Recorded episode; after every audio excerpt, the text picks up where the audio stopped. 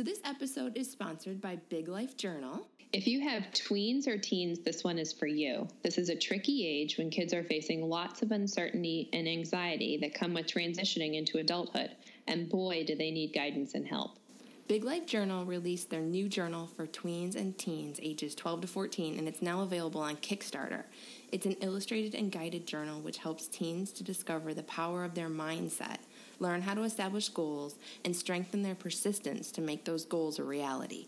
This journal cultivates the drive, the decision making, and the skill sets necessary to take control of their own lives. Teens learn how to discover themselves and their interests more deeply, use their unique gifts, and transform our world. The journal is an excellent resource for your homeschool and can be used as part of the morning reflection or social emotional learning curriculum.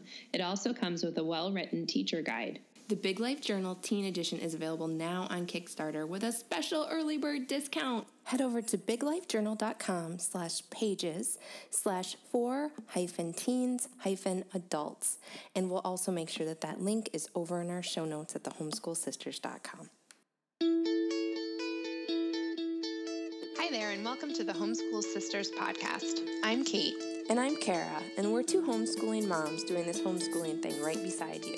We don't have it all figured out, but one thing we know for sure is that homeschooling is a lot easier when you have a sister by your side.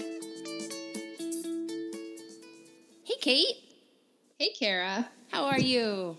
I'm doing well. How are you? I'm good. I'm excited because we have a question that I think both of us sort of immediately identified with when we read it, right? Absolutely. it's like, this is my life. totally. Yeah.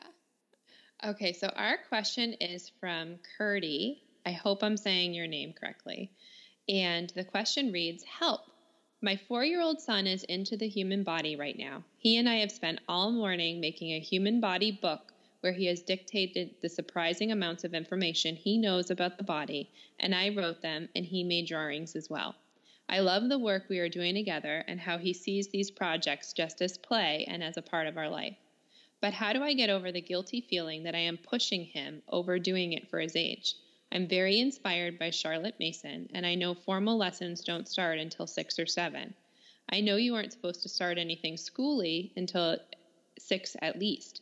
But what do I do with a kid who comes up with all of these ideas on his own? He comes up with these plans for his for writing books, poems, stories all on his own. It looks schooly, but I know he is enjoying it. Sometimes he'll sit down and write numbers from 1 to 100 just for fun, or have us hold up his hands and add and subtract. It's all child led. Should I be discouraging this? He gets plenty of free play at free time to play indoors and outdoors too. We read a lot, and he has a lot of friends and he enjoys socializing. On the flip side, should I be doing more? Our school is very loose reading, self initiated projects, and play. Okay, this sounds awesome. it really does. Like, absolutely awesome. Because he's learning like crazy and he doesn't even, like, he doesn't know, know it. Yeah. It's, it's all so, fun. It's all play. It's not stressful. It's not, you know, like he doesn't feel pressure to be doing things a certain way or conforming to something or whatever else. I think that this sounds just right. Actually.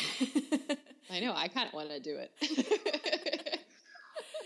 um, and it sounds very familiar to us because we've both had kids like this, right? Precocious children who you just kind of can't stop from. No, you can't. You can barely keep up with them. Yeah. Yeah. And I think she's doing a great job, really. I mean, it all sounds really good. I don't think that she needs to be discouraging it at all. But I really connected with her saying that because we were huge into Waldorf when we first started out. And with Waldorf, and I, I hear myself saying this now, and like I don't have I don't have any issue with Waldorf, but just when I hear myself saying it, you're supposed to wait to teach reading in Waldorf until your kids start um, their adult teeth start emerging. But my son started reading way before that, and I had these same doubts like, well, am I pushing him without even realizing it? Or, you know, did I do something to make him you know, try to want to read sooner or whatever. But no, he just he just did because mm-hmm. he just did. So. And I think there's also like I'm thinking back, we didn't set out to homeschool. So when I was having this happen with each of my kids, we were still in a preschool setting or just before entering a preschool setting. And there are judgments that you feel from other people if your kid is reading something you know in the preschool if they you know they pick up a book and start reading? Because i can remember parents ask me what reading program we use and feeling like a fool saying nothing. He just he just started doing that.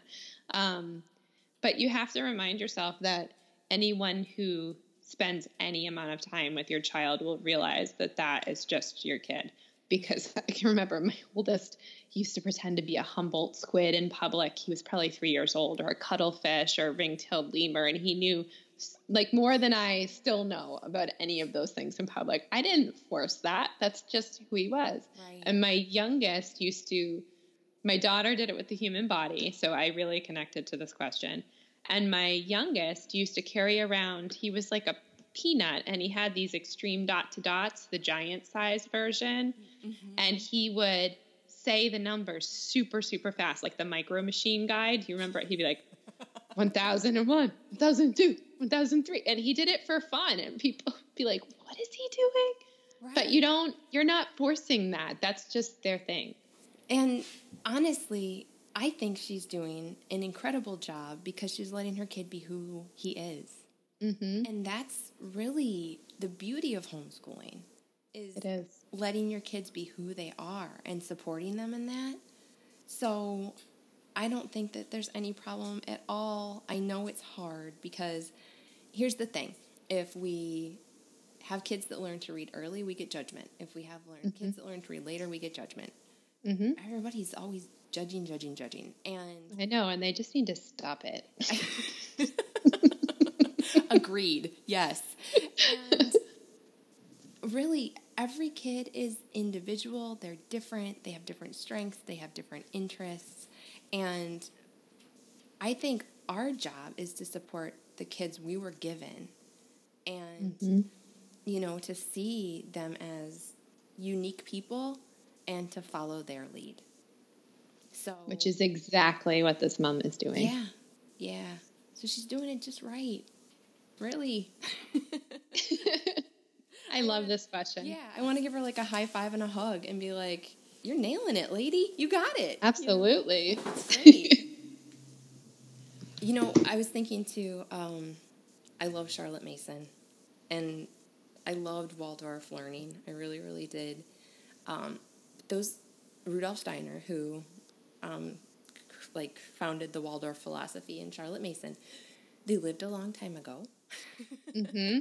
A very long time ago. And our kids have access to so much stuff now that, you know, is just, there's so many books and there's so many educational things that they encounter. And I think that sometimes we have to take what those people came up with, which is beautiful, and adapt it for life today a little bit. Um, mm-hmm. I mean, I, w- I, I wanted so much when my kids were little to have this like Waldorf classroom in my home that was nothing but like wooden toys and, you know, beeswax crayons and everything was beautiful and calm and everything else. But the minute we stepped outside of our home, they were inundated with, you know, mm-hmm. so much else. So unless you're able to keep your children in this tiny, tiny little Charlotte Mason or Waldorf bubble or whatever, you know, they're going to be exposed to things. And so I think we just need to take those philosophies as inspiration mm-hmm. instead of as something that we have to stick to no matter what. Right. I think that's really, really important. So and our kids are the ultimate teacher. If they're yeah. really into the human body, just go for it. Yeah. That's awesome. Yeah. These kinds of phases or um, interests, like passionate interests in things, can create the most wonderful learning because our kids just can't get enough of it. I mm-hmm. mean, and so it's really fun to watch. it really is. It's really fun to watch your kids, you know, um, grow that way and to become a little expert about something. Yes. It's fantastic. So I think she's doing great and I think her her son is doing great and we all have guilt. We all worry, but I really You're doing okay. fine. Yeah. yeah. I really think it's okay. It's just making me feel nostalgic like I loved that phase. I don't think I realized how much I loved it then because a precocious 4-year-old is a lot of work. and they do get easier. Yeah. But I miss those big conversations coming out of the teeny tiny person. you know? Yeah, and now I wish I could go back and I could. I do too, and revisit it and yeah. enjoy it a little bit more. Yeah, and tell myself, yeah. like, stop worrying. It's going to be okay. Yeah. You're doing He's good. You know, you're not doing it wrong. Like, right. Just because your child learned at a different pace than, mm-hmm. you know, generally Charlotte Mason says that kids are going to learn, you know, mm-hmm. you're not doing something wrong. You're not getting it no. wrong. Really. So no. Oh, I know. It kind of gives me these like warm It does. It made know. me all warm fuzzy. yeah. Oh, those those days were fun. Those days were fun and super stressful. so stressful. My my oldest used to accost anybody who entered our house with a book and for the longest time, it was this horrible book that we still have because now I can't get rid of it called Body Baddies. I've probably talked about it on the show before, but it's the hidden creatures living on you. and it's horrible. It is so scary. So he would be so cute and like come running up to whoever came in the house, like, Will you read to me, read to me, please? And of course, no one could say no because he was adorable and they loved his love of reading. And it would be like the guinea worm. And I'm just going to let if you choose to Google the guinea worm, be forewarned. But he was like so into it. to watch people's faces as they turn the pages, be like, so sorry. Yeah. Yeah. No, I know. Not like it's not like I spy. yeah. so now I can't get rid of this silly book. I know because I have so many memories associated with the guinea worm. Right. Well, it's like we have this little reader that my sister got for my son for Christmas, and it was about space, and it was like a level, you know, you know, those like level one, level two, level 3 or mm-hmm. whatever, and it was like, um, my we sat down to read it, and he said, "Does that word say universe?" And I said, oh. "Yes." What other words do you know? And he said, the whole thing. And I was like, wait, what? And so I remember him reading, like, and it was like something, something, something in space. And like the way, you know, when you when they're little. Oh my gosh. like this little tiny squeaky yes. Voice. And now he's like this gigantic man that has feet bigger than mine and hands bigger than mine. And he's as tall as me, if not taller. And I cannot get rid of that book because I'm so I love that you know what book it was because I have I can so my son similar sort of situation came downstairs and we had just my youngest had been in the hospital with RSV for this whole weekend. And um, my other my my daughter and husband had had the flu. And so I was like my brain wasn't working and he I can remember him coming down with a book and sitting on the floor. I remember where he was. I remember what he was wearing. I remember what I was wearing and how I was standing and he read this whole book and it had been a gift from a grandparent because for my youngest because he was in that like we needed we just because he was so sick. And he he had never read it with anyone before because he had a tendency to memorize every book in the house. And i was like wait a second this is a new book. And i remember it was a new book and he read it perfectly. Yeah. Yeah, and just being completely flabbergasted, like we're reading. Yeah, that oh, actually a whole book? instead of just reciting, You know, like Yes. uh, Snuggle Puppy. Like you know, we read it Oh, yeah. times that he would know on each page what it said. Dinosaur Rumpus. Right, right. But actually, what was happening was he was actually reading it for the first time because it was a gift and he had just gotten it. And yeah, so I mean, what am I supposed to do? Tell that kid stop reading? No, no. But I wish I remember what book it was. I don't. I have no memory of what book it was. I just remember the situation. well, it was a little. it's very special.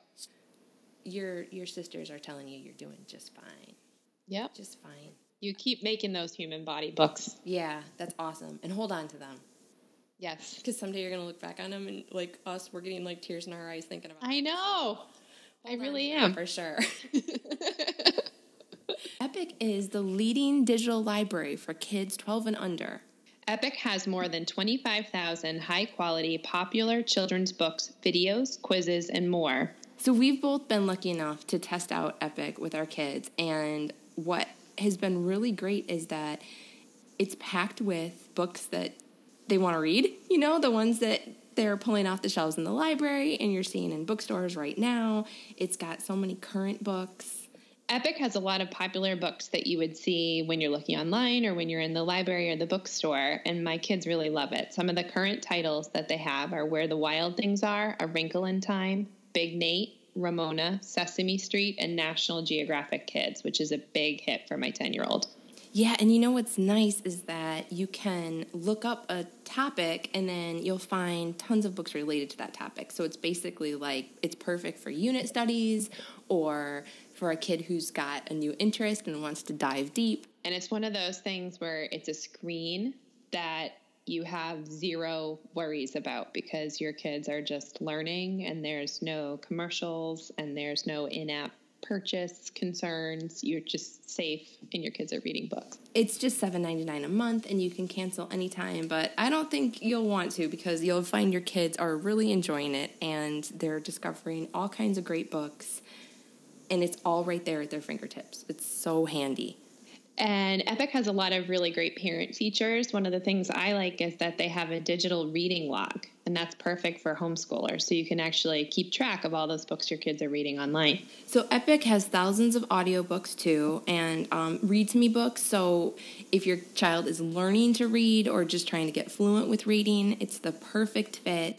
With Epic, parents can create up to four customizable child profiles per account. And you can also create personalized collections for your children to use through the parent dashboard. So to get Epic for two months absolutely free, go to getepic.com and use the code SISTERS at checkout. Okay, so a couple things over at the Homeschool Sisters site, we have a sign up for our new newsletter that we're starting. So we hope that you will head over and sign up to get that. It's going to be super simple and just include like a tip from each of us each week or something that we're doing, something simple to share. No overwhelm. No That's our overwhelm. philosophy here. and this is a brand new season, and we would love it if you would share it with friends and let friends know about it. Um, leave a review on iTunes because that's the way that people can find us most easily. Um, if you leave a rating or review, that helps us a ton. So, all right, I think that's it. That's it. Have a good rest of your week, Cait, You too, Kara. and we'll see everybody next week. Bye. Bye.